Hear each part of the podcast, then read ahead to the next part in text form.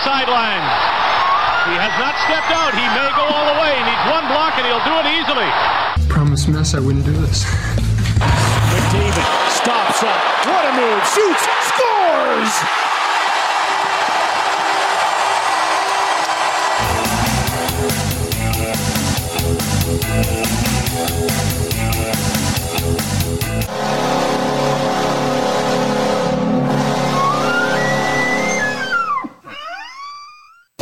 Can I talk to you for a second? Here we go. Yes, it's another edition of The Outsiders. In fact, this is episode 94, and we're powered by the Macintosh Group at Remax River City. I'm Bryn Griffiths. He's Robin Brownlee.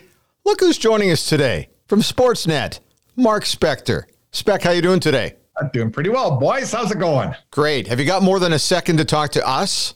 Yeah, I've got more than a second to talk to you guys. let's uh, let's dive right in on this because Robin and I had a conversation about a 10, 15 minute or before we even started recording today about how things have changed for the media, how things have changed for the teams, how things have changed for the fans. And everything kind of came to a head last week when you were uh, basically called to a discussion with Connor McDavid. I'm not expecting you're going to tell us too much about it, but I know my reaction when I heard it was this is finally us getting back to normal because this is not an unusual thing. This is what happened all the time, right? Yeah, when we used to, you know, you used to walk into a dressing room and you knew what you wrote yesterday if you criticized a certain player or coach or or some aspect of the team. And you know what? There's the standard rule, guys. Robin, you'd know this. The standard rule was when you show up in the dressing room the next day, not many guys say anything. If you don't show up, then everybody's got something to say. So but every once in a while, you'd walk in the room and a guy would say, Hey, come over to my stall. We got to talk about what I just read this morning. And you talk it out. And, you know, sometimes you say, I mean, you, you, hopefully you usually stand by your, your work, but sometimes they say something to you and you go, ah, you know, maybe I was a little harsh or maybe that was a little tough or, but in the end, you come away with a basic understanding, and, and really, that's what I'll tell you about about McDavid and myself is is that's what it was. Come on in, let's talk about what you wrote. He said his piece, I said mine, and we walked away with a better understanding of each other. You're right. This, this is how it's supposed to work. But uh, the whole COVID thing and and the Zoom and podiums has taken that away from us, guys. Well, uh, spec. I mean, COVID's gone on long enough now, and we've been stuck with Zoom. Uh, I don't have to be down there anymore, and I'm not. But part, a big part of the job was sitting around shooting the breeze with these guys. You can't go back to that. I get that, but there's a middle ground. We went from that to slowly being weaned off it into scrums for everybody. And then COVID came, and now it's a screen.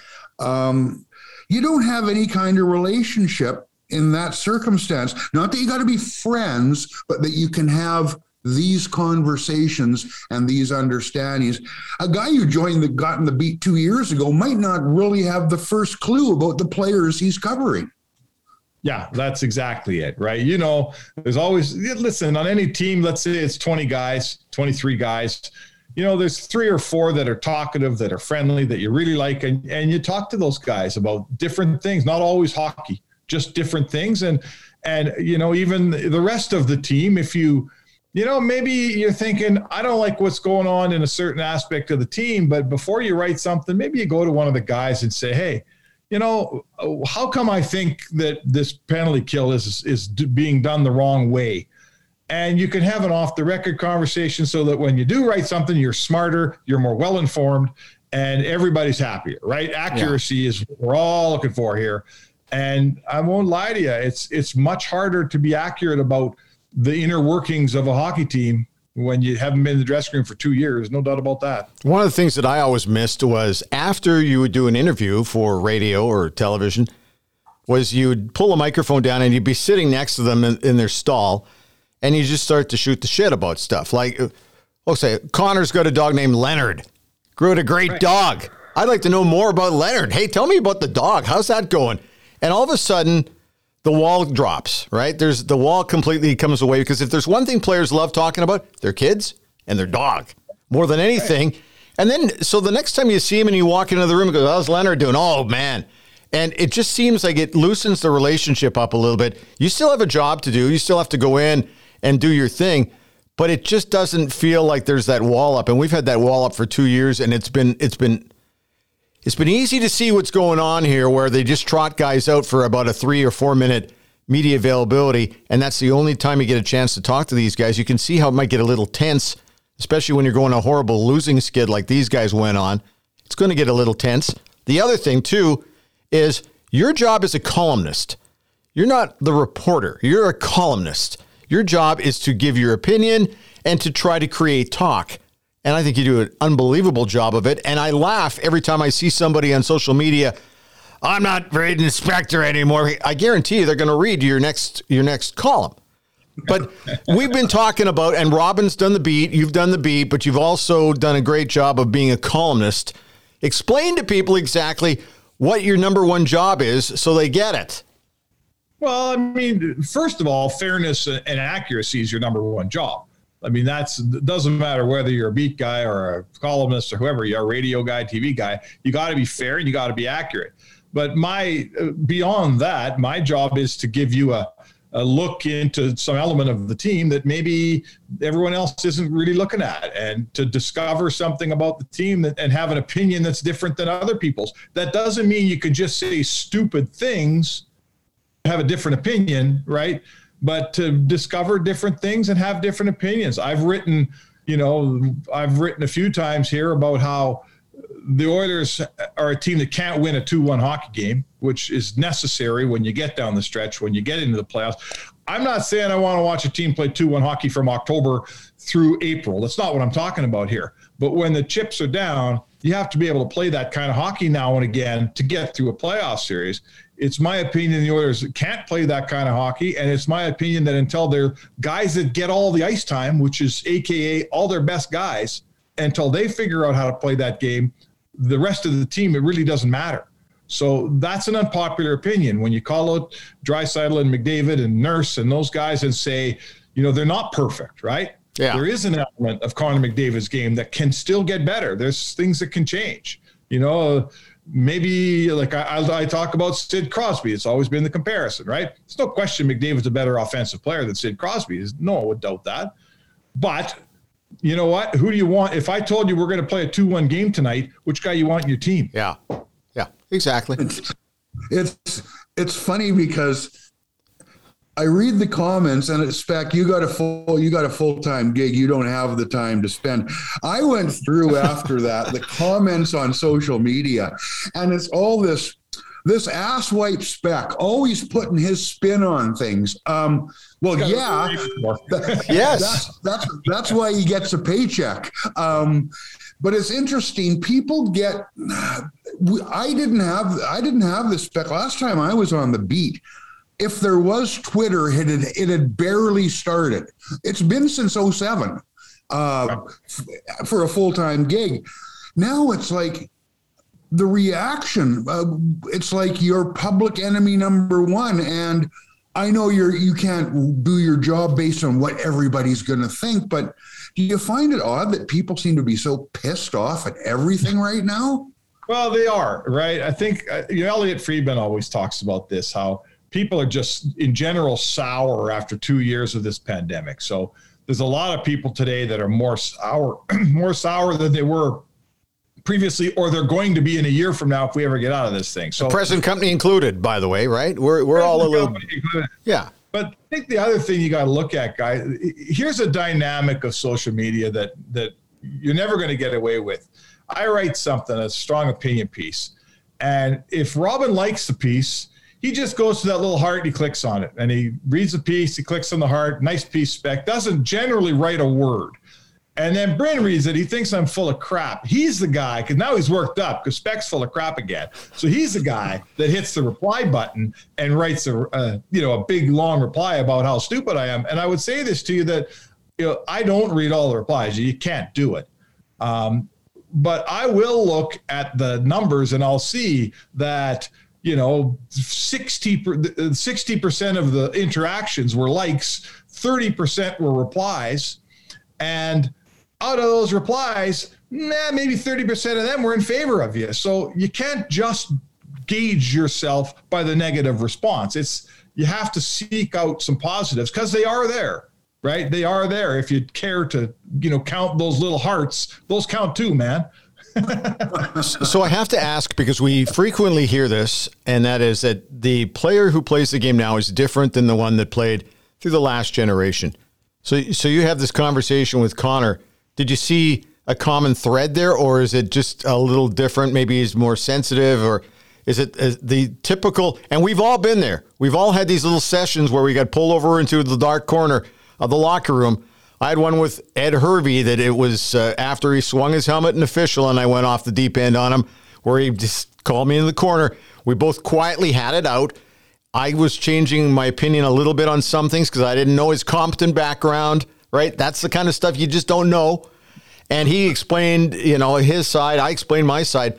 But did you feel through the conversation you had with Connor that there was a similarity there? That these guys, while they have changed a little bit, there's still some some common thread. Yeah, for sure, uh, the, absolutely. Right. First of all, I mean, you know, it's it's Connor's been in town now for what, guys? Is this six years or seven years? One of the two. Uh, yeah, I wish we knew him better. Yeah. Right? Connor's not a guy that even when the room was open, he did his thing. He does he he fulfills his media obligations, but he's not a hang around and chat with the boys guy. You know, I'm thinking of the player. One of the guy, one of the traits of a guy that likes to talk to the media and likes to kibitz and is they would do their sticks right in their stall, sitting. Yes. Right. And they sit there. And that was almost a bit of a sign. Hey, I'm sitting there for 10 or 12, 15 minutes. Anyone want to come by? I got nothing to do. You know, Ryan Smyth used to change his laces. You remember this, Brian, uh, Robin? Yeah. He, he used to change his laces every day, right? Yep. Every day. Yeah. And for me, it became a bit of a every other day I'd sit down or stand next to him, and that was 10 minutes of kibitzing with Ryan Smyth. And you know what? You learn stuff, you figure stuff out, you get to know the guy, you get a little bit of a know about the team. So, so back to Connor. Uh, I haven't had enough of that with Connor, and yeah, he's the same as all those guys. He, he, I'm not, a, I'm not giving out any tales uh, away from school here. He didn't yeah. love what I wrote. He made the point to me. I defended what I wrote. I talked about some things. I learned a little from him. He learned a little from me, and we walked away. And we're not enemies here. So no one got beat up. No one got taken to the woodshed. Done none of that stuff. Right. Yeah. And we're all better for it. Communication, man. We're in every form of life. We're better when we communicate with each other, right? So so you didn't get the and and God bless him and God rest his soul. I got the very I got the not so subtle wave over from Teddy Green oh. one day. Hmm, Ooh, that's, he, that's not a good one. Was, he, he rested his hand on right here where you can squeeze and he didn't squeeze a lot, but he squeezed a little as he was talking about. I could feel how strong this man was at, at his age. And he just, and he said, I, at the end, he said, I just want you to be fair. And he squeezed a bit more. okay. You okay. got it, Teddy. I'm good. I'll, uh, I'll be fair. We're, we're good. uh, yeah. You know, it's funny, isn't it? Like, and, and I think, uh, maybe I know this. The world's a little more sensitive today. Uh, I remember when Craig MacTavish was a player, he made a point of saying to me one time, we got after it about something. I don't even remember what. And he was arguing with me and I was arguing with him. And the next day I, I was a young reporter. And the next day I was kind of, I was in the room, but I wasn't around. I was kind of, you know, I thought I was a little scared of him. I was a little intimidated, right? I'm a young guy and yeah. he was a veteran. And you know what? He, was leaving the rink in old Rexall, and you know where we'd stand out there by those pop machines, Robin, and the yes. and players had to walk right by you to get to their cars. He came over to me. He said, "Look, Spec," he says, "This is how hockey works. We're going to get into it once in a while. We're going to say our piece, and the next day we're going to act like it didn't happen. Yeah, and that's how we're going to do this around here. So." You know what? He says, don't feel like that. We left a dent here. We said our piece and we're both moving on. And I thought, you know, I learned a lot from him that day. And and I think we're it's a better place if we can be that way. If we're not thinking about on Tuesday what we said on Monday always, then we can move on a little quicker these days. The uh, the relationship between media and fans. One of the things, and Robin and I talked about this before we went on. I always tried to remember that I was an extension of the fan going into the room. If I wasn't asking a question that a fan wanted an answer to, I consider that a total failure on my part. But there's been this disconnect, and I think social media is probably the biggest reason. Fans think that we're just going in there to coddle these guys. Well, we can't do that. The other thing, too, fans think that if we say something bad, the team's going to take away our credentials. I've never seen it. I've never seen it anywhere where that's been the case. As long as you're fair, right? Yeah. No, fair. So I've been around Edmonton for 30 years. I don't know anybody who ever had their credentials taken away. And I've been in as much trouble with coaches and GMs as the next guy. And uh, it's never even been broached with me. So you're right, Bryn. That's a fallacy out there that we're all afraid to get our press credentials taken. Oh, yeah. I've never worried about that ever. And the other thing, too, frequently the general manager or the president of the hockey club or the football club might actually ask you a little bit quietly and gently. Don't be afraid to go after him a little bit here right now. We need to kind of kick his ass. And there's only so much a team can do where you got to light the guy's fire. Yeah, I hate to say it, but it's true. I, I'm sure you guys have fallen into that category where you kind of know you're getting the green light without them really saying go after this guy, right?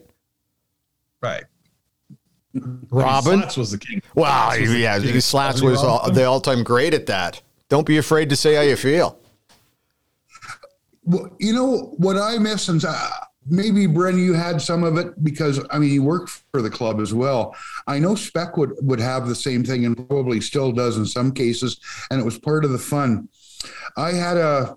Uh, sometimes it was a coach, sometimes it was a GM, but there was a, a assistant GM who I could always count on. He he would say, "I will never lie to you." So if you've got it right, Yeah. the the the check mark is no comment which is very common. You could have it in your story. So and so said no declined comment. That was between the two of us Yeah. confirmed what what the journal or the sun is writing today. Um do you still is there still room for that in the biz spec? Because that to me that was a big part of the the process and the fun Yeah, there. I think there is, especially with the older school guys. You know, I'll say Ken Ken Holland is a really, as the players always say, he's like this has this open door policy. He really does with us too. I'm not telling you that he's given me all these this information and all this stuff, but he's old school in that if you have a piece of news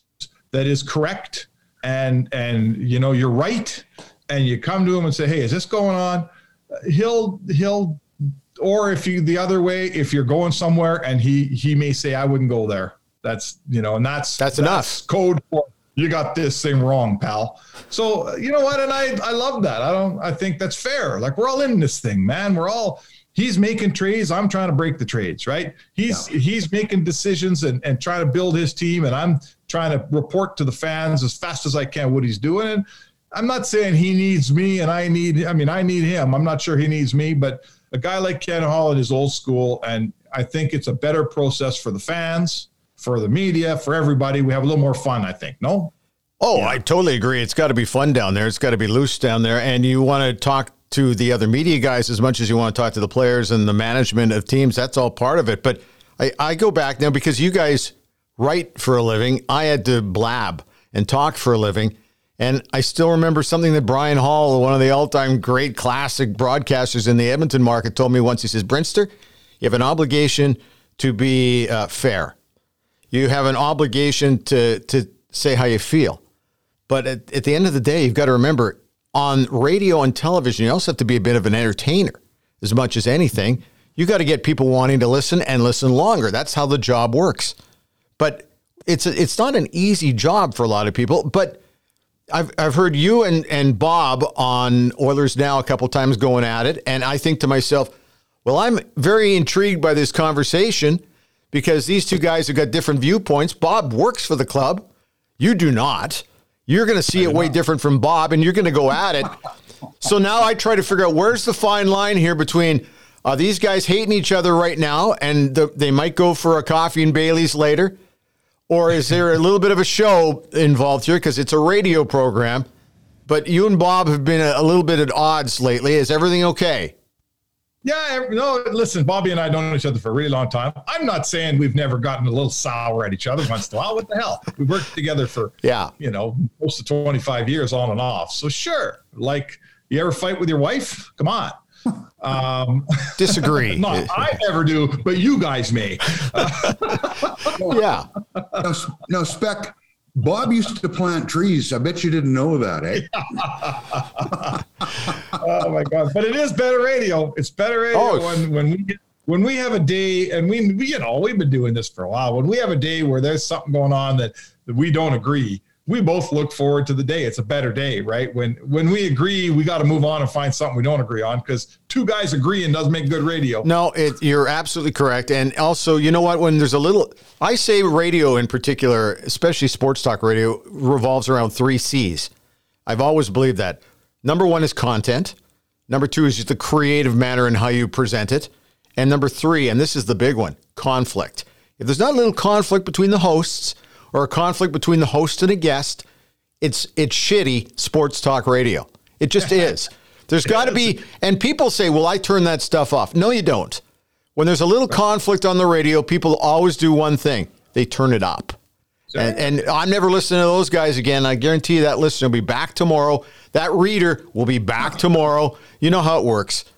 Okay, let's uh, let's talk about what's going on here. We've we've had this coaching change.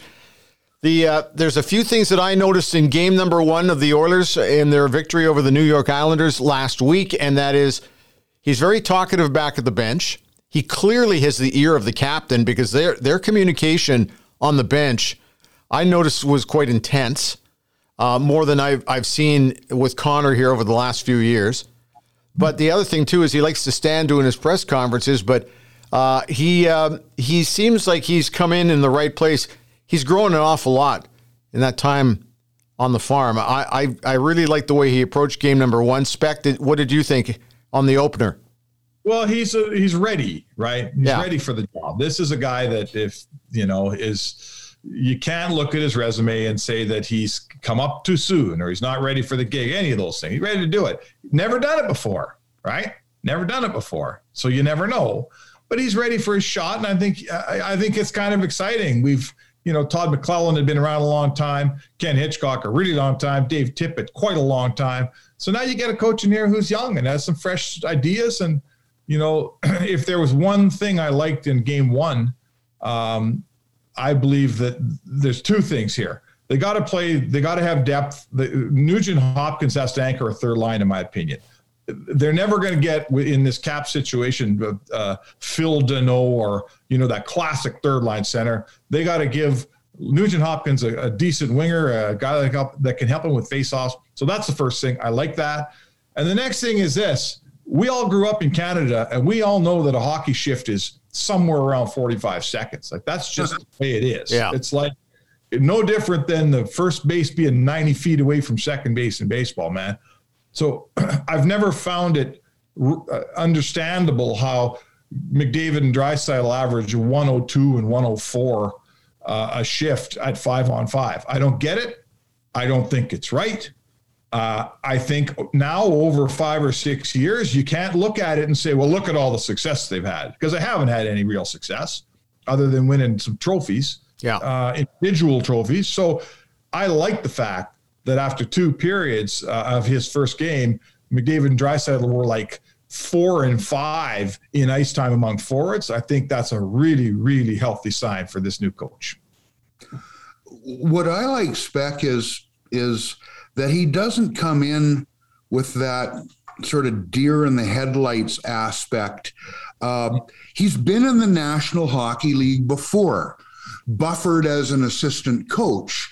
Um, he's been a head coach before. Uh, it's not neither aspect is brand new to him. Being a head coach in the National Hockey League is, but that's a smaller transition than having never been the go-to guy before or never having been in the league before. No.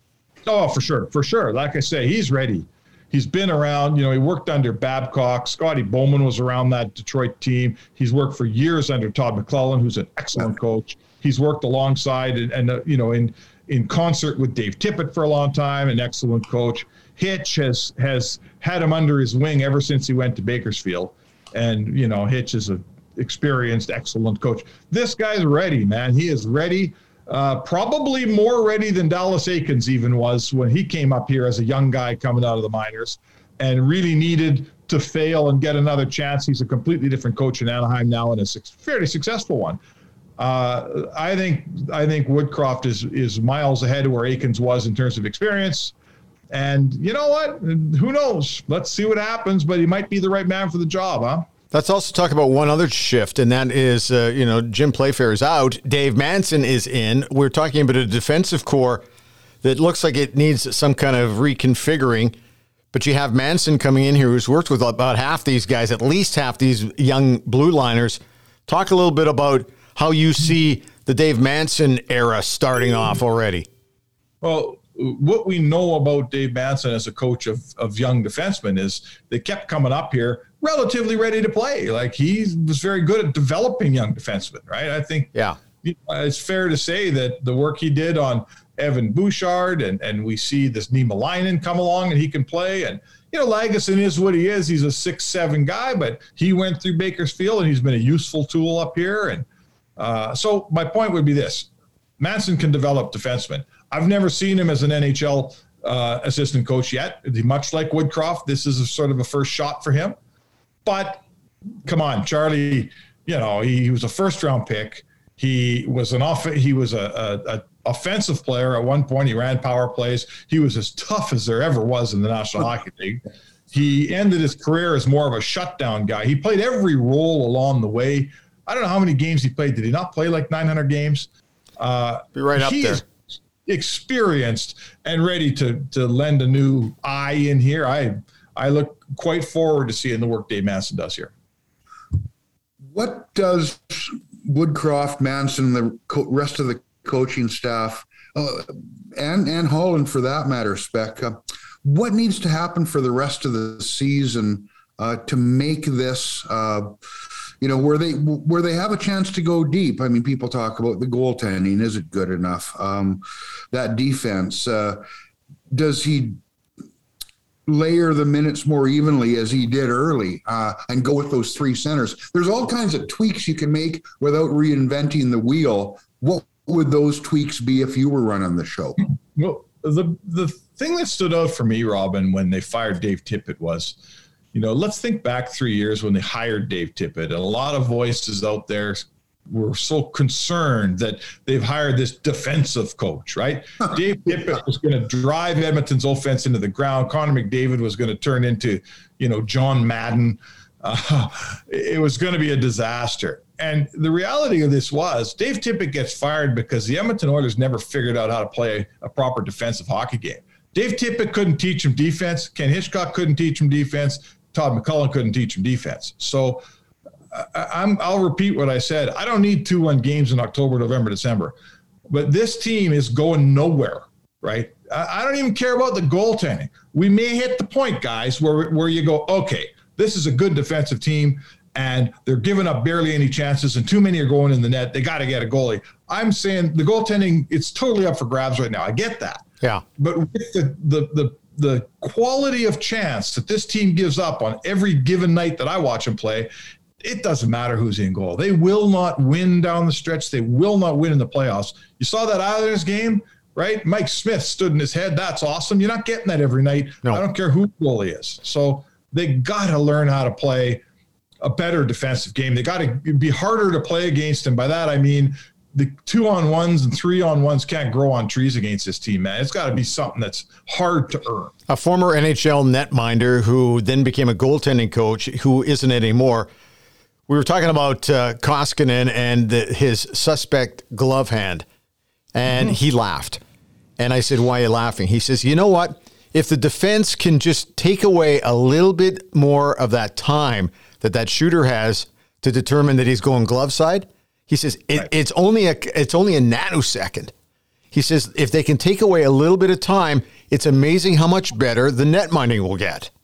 Yeah. And and this is another one of those conversations where we can think it, but you need to have somebody who's played it tell it to you, and then you go, of course. And maybe that's all that's going to be required here to make the goaltending a little bit better is just to take away a little bit of that extra time. He said there's a snip if you give enough guys enough time, they're going to turn into snipers because they're going to find that corner because they're great shooters. That you're playing in the National Hockey League at a high, high skill level. You just can't give those guys that kind of time. And I guess we're going to find that out here over the next couple of months, right? Yeah, that, it, you're exactly right. Like, you know, remember Smith and Koskinen gave the Oilers, I think they had the seventh highest save percentage in the league last yeah. year. You know what? That's good enough. The Should be. The problem here is obvious. Smith, you can't trust that he's going to stay healthy. That's the biggest problem. But I would rather. I don't like to see a team sit that sits around and and says, "Well, we, you know, the body language is we can't win until we get a goalie here. Ken Holland has to go save the day for us. Yeah, Ken Holland needs to get a goalie out there. I get that. There may not be right a grade A number one awesome starter out there to be to be uh, procured. Yeah. Right. He may not be there. So in the meantime, what this what this team and this coaching staff can do is take those chances and do exactly what you just said, Bryn. Just cut the chances down. Give the guys you have a chance, and then maybe if you've got proper structure and a proper defensive spine, if you do get a really good goalie, well, now you become a you know a team that could win a couple of rounds in the playoffs. Do you see that structure becoming better that you mentioned? I'm thinking of the default. And when you got players this great, I understand it. It's not a good idea, but I understand it. You can't ride two guys into the ground because sooner or later, the guy in the other dressing room just circles those two names and you take them away, and you got a team that can't win hockey games. Um, is there enough balance here if everybody plays as they can and if Woodcroft uh, keeps with uh, those three guys down the middle instead of bundling them up too often? I think that you know Holland hasn't been perfect, right? The Kyle Turris acquisition was a bust. He yeah. doesn't help. Uh, you know, the Fantasy trade was a bust, whatever. I'm not saying Kenny Holland's made a couple mistakes here, but I'll tell you what, Zach Hyman is a really good player and was an excellent acquisition, and he makes you better offensively and defensively. Evander Kane, say what you want about him. He's a very good player. You acquired a first line player, put him on your left wing, made your forwards a lot deeper. And Dylan Holloway is a kid that's on the farm and he's going to be up. And I think he'll help you down the stretch run. So, you know, a lot of people look at this team and say, oh, they're so flawed and they're everything's wrong with them. You know what? I'm not picking, I, I, don't call the Edmonton Oilers a Stanley Cup contender, but they're not that bad a team, Rob. Yeah. Right? They got decent depth up front. Their defense is, you know, could it get better? Of course it get better. It's not that bad, right? It's not that bad if the guys play better and, and play to their capabilities. So I'm going to say this, you know, why can't this team get right itself and have some success? And then if Holland can augment them at the deadline, make them even better. But this is a team that should A, make the playoffs and B, be very capable of winning at least a round. You uh, you mentioned Darnell Nurse in the much talked about column, and I I agree completely. I, I think here's a, a young guy who, if he worried just a little bit more about his own zone, would be a very dominant hockey player rather than try to be Bobby Orr out there. And I know you pointed that out, and I'm sure that that came up in one of two or three different conversations with guys. But but there's a, there is some talent back there. You're right. It's all about just molding and forming them into something a little bit different, right? Well, I, I think it's a it's a metaphor for this Oilers team. Like Darnell Nurse should be your best defender, right? He's your biggest guy back there. He's your best skater. Like he's a fabulous skater. Guys, yeah. you know, top 10% skater among defensemen in the National Hockey League. Uh, and he's big and strong and and smart. So he should be able to defend. Now, if you defend a little and you, you join a three on, you know, a two on one and take a, a trail pass and score a goal, that's awesome. But what I'm seeing in Darnell Nurse is way too much time trying to be an offensive force. And in the meantime, he's not living up to his capabilities defensively. So this is a metaphor for the Edmonton Oilers, right? Yeah. This is a metaphor for let's go get some more offense and we'll worry about the defense later. Nurse has to, in my eyes, Nurse has to become – uh, you know, a defensive stalwart. He needs to be a guy that you just can't score when he's out there. And he's not that worried about scoring points. I don't care how many points Nurse gets you. This team can score goals. I'm not that worried about it. You know, so back end. He, yeah. Yeah. I think he needs to focus down on his own zone because really that's where he would impact this team the most, in my opinion. Spec, one guy who's out now, Duncan Keith, generated a lot of discussion at the start of the year. A lot of that doesn't matter now, uh, whether he could have bargained harder, uh, you know, to acquire Duncan Keith. Once he gets back and up and running, I was impressed with how he came along after some sort of settling in time. Uh, I think if they get get into the stretch and contending for something, he becomes a more valuable guy because there will be nothing that he hasn't seen before that he can't help some of the other guys in that room with. What's your take on what Keith might be down the stretch? Well, I think first of all, after the first two months of figuring out his way around here, he's been one of the top defensemen. Like this, this whole thing about oh, Duncan Keith was a, you know, he's finished and he can't play, and that's that's just patently untrue right? Even the even the analytics numbers are telling you that he's a pretty he's a good second pairing defenseman. We yeah. could argue whether paying him five and a half million is too much and whether Chicago could eat some. That is a fair argument. I get that. But there is no argument about if he's helping this team. So, you know, these intangibles that you're talking about, Robin, we're just starting to get to the point in the calendar where they're really going to help. You know, unfortunately, he's hurt. He'll probably be back in a couple weeks, I assume. But uh, it would be an awful shame to have paid Duncan Keith a bunch of money and to have bring him into your team and not be playing hockey at the time of year when his qualities are so so valuable, right? Like I don't buy I buy a lot of that intangible stuff for sure I do, and I know a lot of people don't. Uh, but I'll tell you this: it's worth a lot more in May and June than it ever is going to be in October and November. And uh, the Oilers need not waste that, right? They've acquired this guy. Now they got to be playing at the time of year when Duncan Keith can really help you. I know your focus is primarily on hockey, but last week on The Outsiders, we had Victor Cui, the new president of the Edmonton Elks.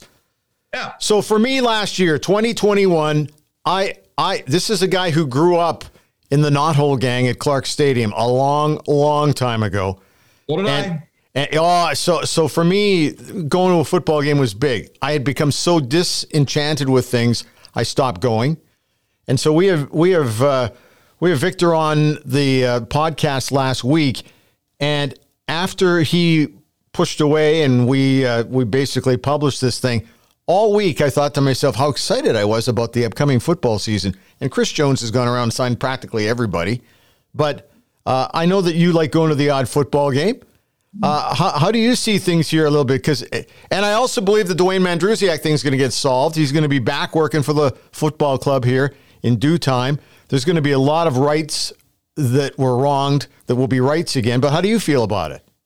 Yeah, I think you make up the point with the rights and wrongs. The the Elks slash Eskimos lost the plot a little bit here, right? Uh, you know, they became over the last several years they became increasingly media unfriendly, in my opinion. Uh, they they you know in the end they did a lot of things wrong around the team and then when they put a team in the field that couldn't win either oh boy, yeah. the, the, whole thing had an ugly smell to it didn't it yeah you know one thing if you're winning you can get away with some slip ups on the outside the sidelines but when you stop winning man everything's up for review so victor's got a, a, a big job in front of him but the the what i've seen from him is he seems to have a his eye on the right targets. He seems to know that this is a special trust when you're running the Eskimo or the Elks in Edmonton. And uh, I think I like the direction they're going for what I could see. Every one of us guys who, who are from Edmonton and Robin, you know, you probably grew up a Lions fan when you were a kid, but yep. every, every one of us has a place in our heart for our local CFL team. I'm not saying I'm going to 10 home games next year, but I'll, I'm I'm supposed to be an objective media guy, but I'm an Edmontonian first, and I didn't like what I saw down there, and I'd be awfully happy, Bryn, to see that team get healthy again. Spec, I got to tell you, sitting same thing. It was a it was tied to the TD Bank. Then it wasn't the Knothole Gang. We get our discount tickets at the bank sitting in the corner at Empire Stadium, watching the Edmonton Eskimos come in and kick the shit out of the BC Lions for fun. Uh, and then, as if that wasn't bad enough, we send them Tom Wilkinson, Larry Highbaugh, yeah. and a whole bunch of other guys. Yeah. I, you know what? If you lose that crowd, if you lose the kids who rem- remember those kind of things, that's bad enough. But the other part of this that I think Victor can address, like he's not a young guy, he's 50, but he's savvy when it comes to who he needs to communicate to and how he needs to do it. You need the old white guys to use the term that was thrown around, but you also need to appeal to the young non-white people. Diverse crowd. The, Yeah. the young white people, the young everybody. And it sounds to young me like this. Yeah. He's got he's got a plan on how to do it. Well, that's the key here. You know, I've, I've got a, a son uh, who's 25 and a couple of stepsons are just a little older than that. And, and they're varying levels of interest on the CFL. And let's face it, it's the CFL's, they got to get younger. I know it went over poorly. Whoever it was on the board that talked about the demographic of, you know, of their Yeah. season ticket holders. Ian Murray, uh, the, the Ian Murray is the head of the board who I went to high school with, for God's sake. Yeah. Oh, is that right? I'm sure he'd love Yeah. to have it back. hey, he's right. Yeah, he- yeah. it hurt. You know, the truth hurts. The season ticket holder down at Commonwealth Stadium is generally some guy that looks a lot like you and me, Bryn and Robin. Yeah. So they got to figure it out. They can't. It's it's like curling. You know, you ever go to the Brier? Like they need people that are under 50 at the Brier, man. Not people, more people that are over 50, and that's a tough nut to crack. The the other thing too, Robin, you shouldn't be so harsh on your British Columbia Lions for a bunch of reasons. One, you still retained Ray Nettles, who I still remember in the linebacking core who had that seagull feather in his in his helmet during the games. I don't know how he was allowed to do that. Now it would be forbidden.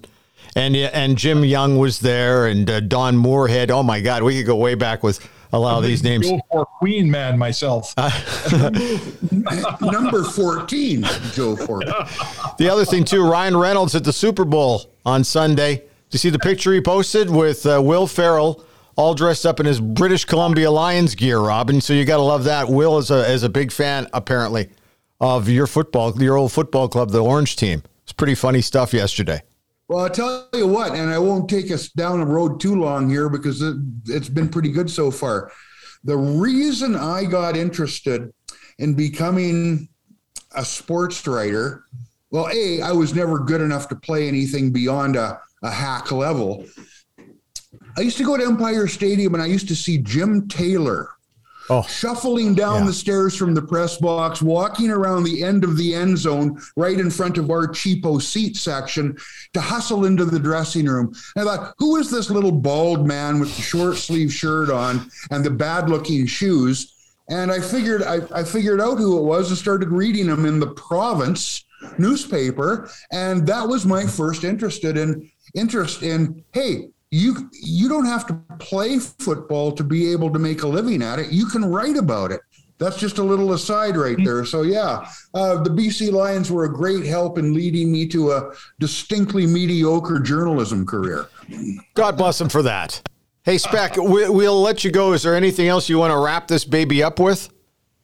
Uh, no, I'd like to say, I guess I, I, I'm happy to hear uh, a little discourse on on journalism once in a while. We, Yeah. we it's a tough profession right now, uh, and there's not a lot of you know. I mean, people love it when someone takes down the local journalism journalist a little bit.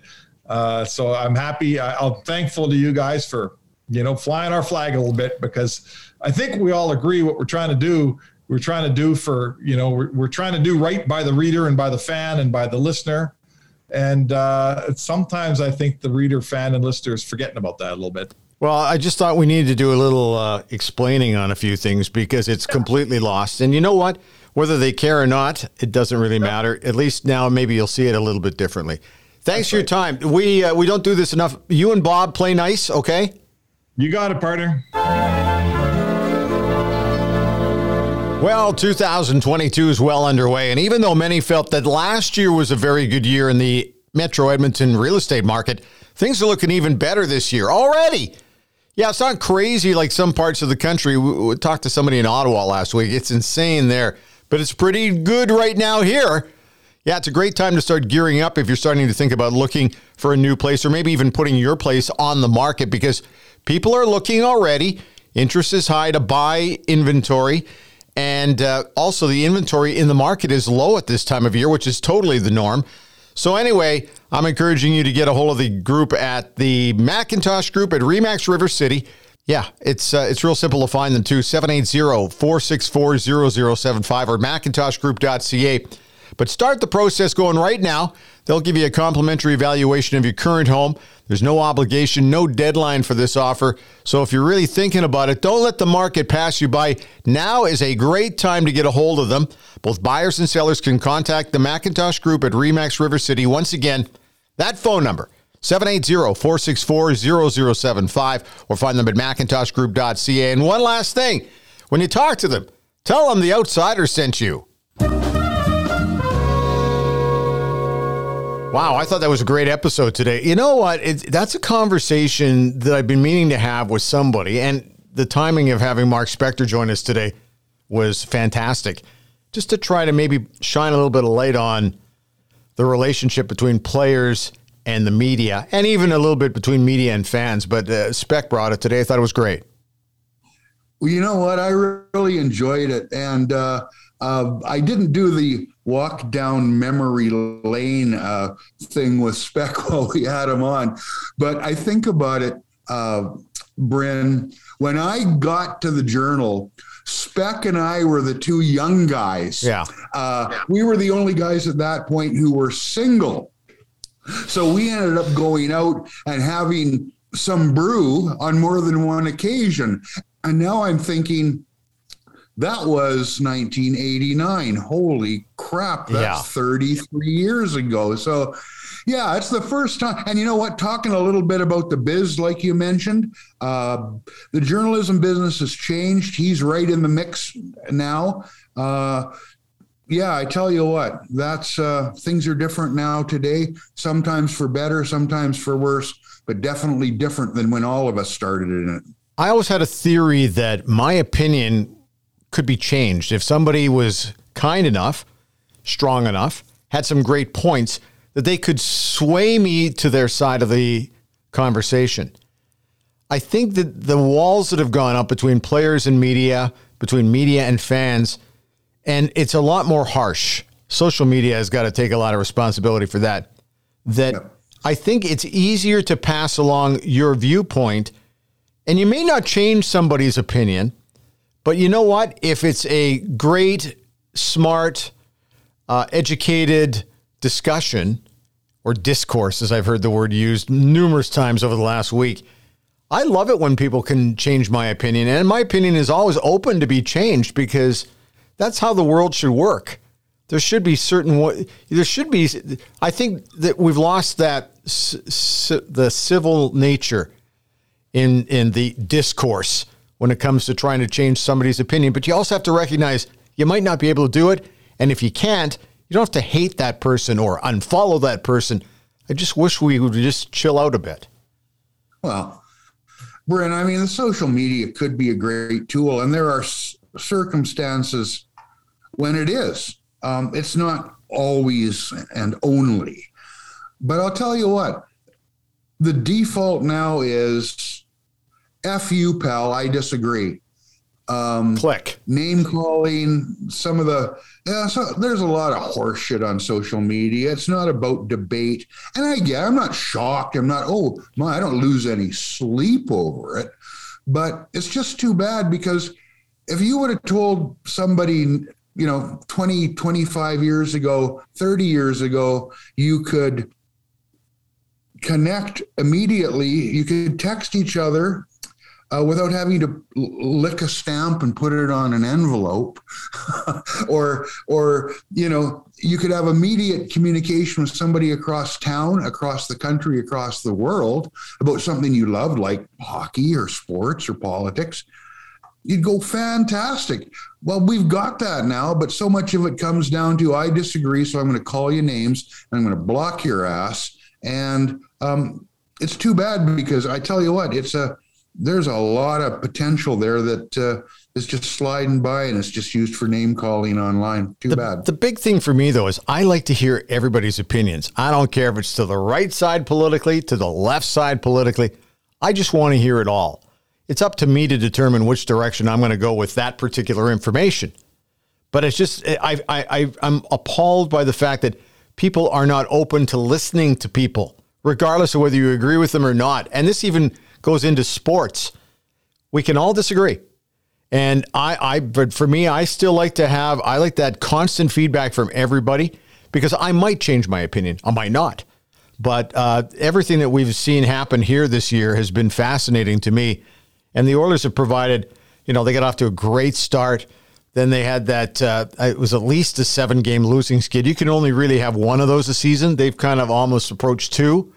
Yeah. I don't know if that's going to cost them down the stretch here because trying to catch up to the pack, they're not far out of it, but they're going to have to go on a bit of a run here.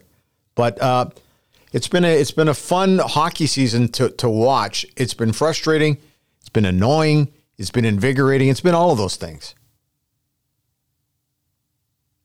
You're speechless. I appreciate that. Did I, I did I overtalk?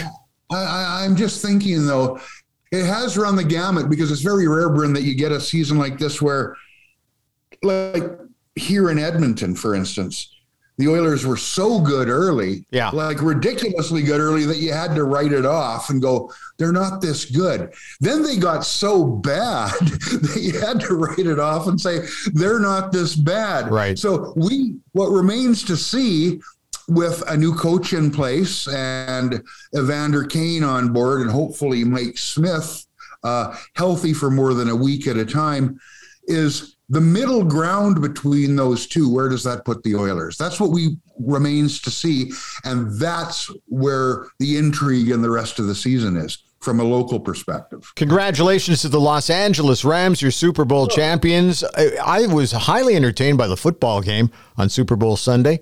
Super Bowl 56. I, uh, I, I, I guess I, I have to be honest. I was kind of pulling a little bit for Cincinnati, but uh, I really enjoyed the game. And and I'm an older guy. Can I just say this? And this is going to fly in the face of of a lot of things. I I actually loved the halftime show, and that doesn't exactly fit my demographic. I don't really care. I think maybe I think a little younger than my demo, but uh, I enjoyed the halftime show a lot. Did you see any of it?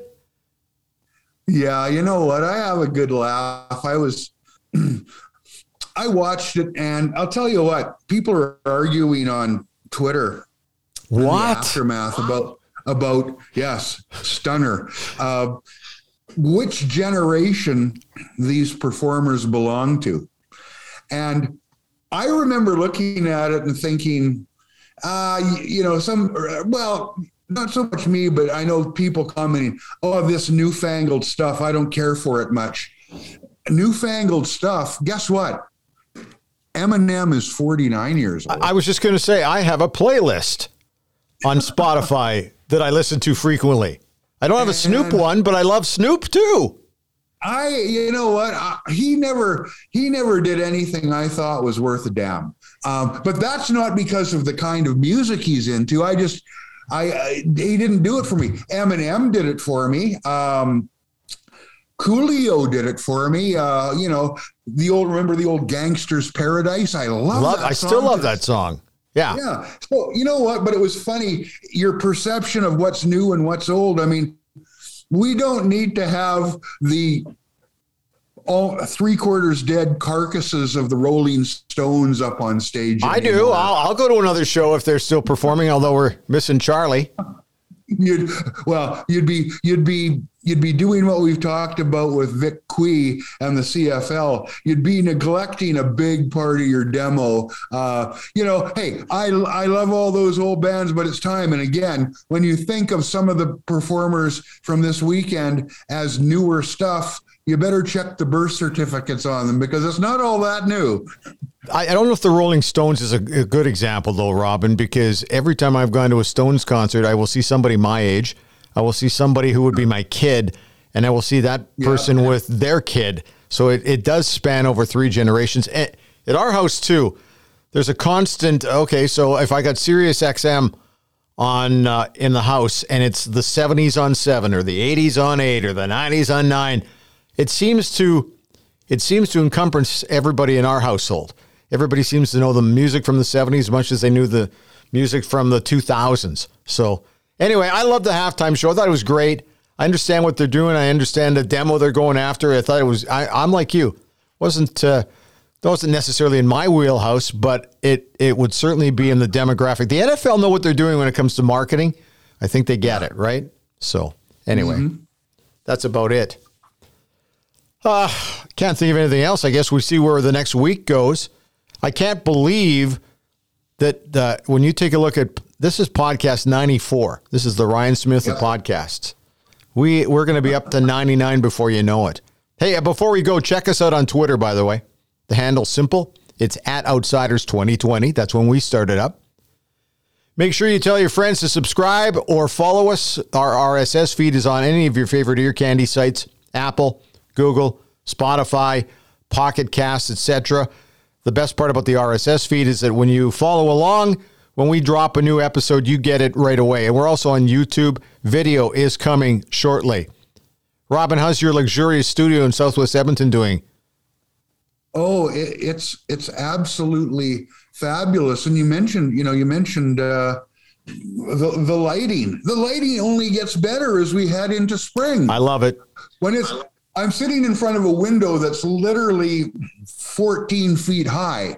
So as long as we're not starting at five in the morning, we're going to be well lit, shall we say? One uh, in- month in the away, by the way, springtime. from uh, daylight saving time, in case you're wondering. Yes. So, I uh, record downtown Edmonton at the Road 55 studio. Hey, your support is greatly appreciated. Uh, anytime you drop us a note, trust me, we're going to get back to you. And uh, there's lots of new features we're going to be adding over time here. We get bigger and better, but we don't do it without your support. And the really big thing is to retweet on Twitter when you see that we've dropped a new episode. Retweet it to your buds. That's uh, that that pushes us along beautifully, and that's what we really like. Robin, that's it for today. Can you believe it? It went by really quick. Yeah. Thanks, Robin. We'll talk to you next week. Okay. Uh huh.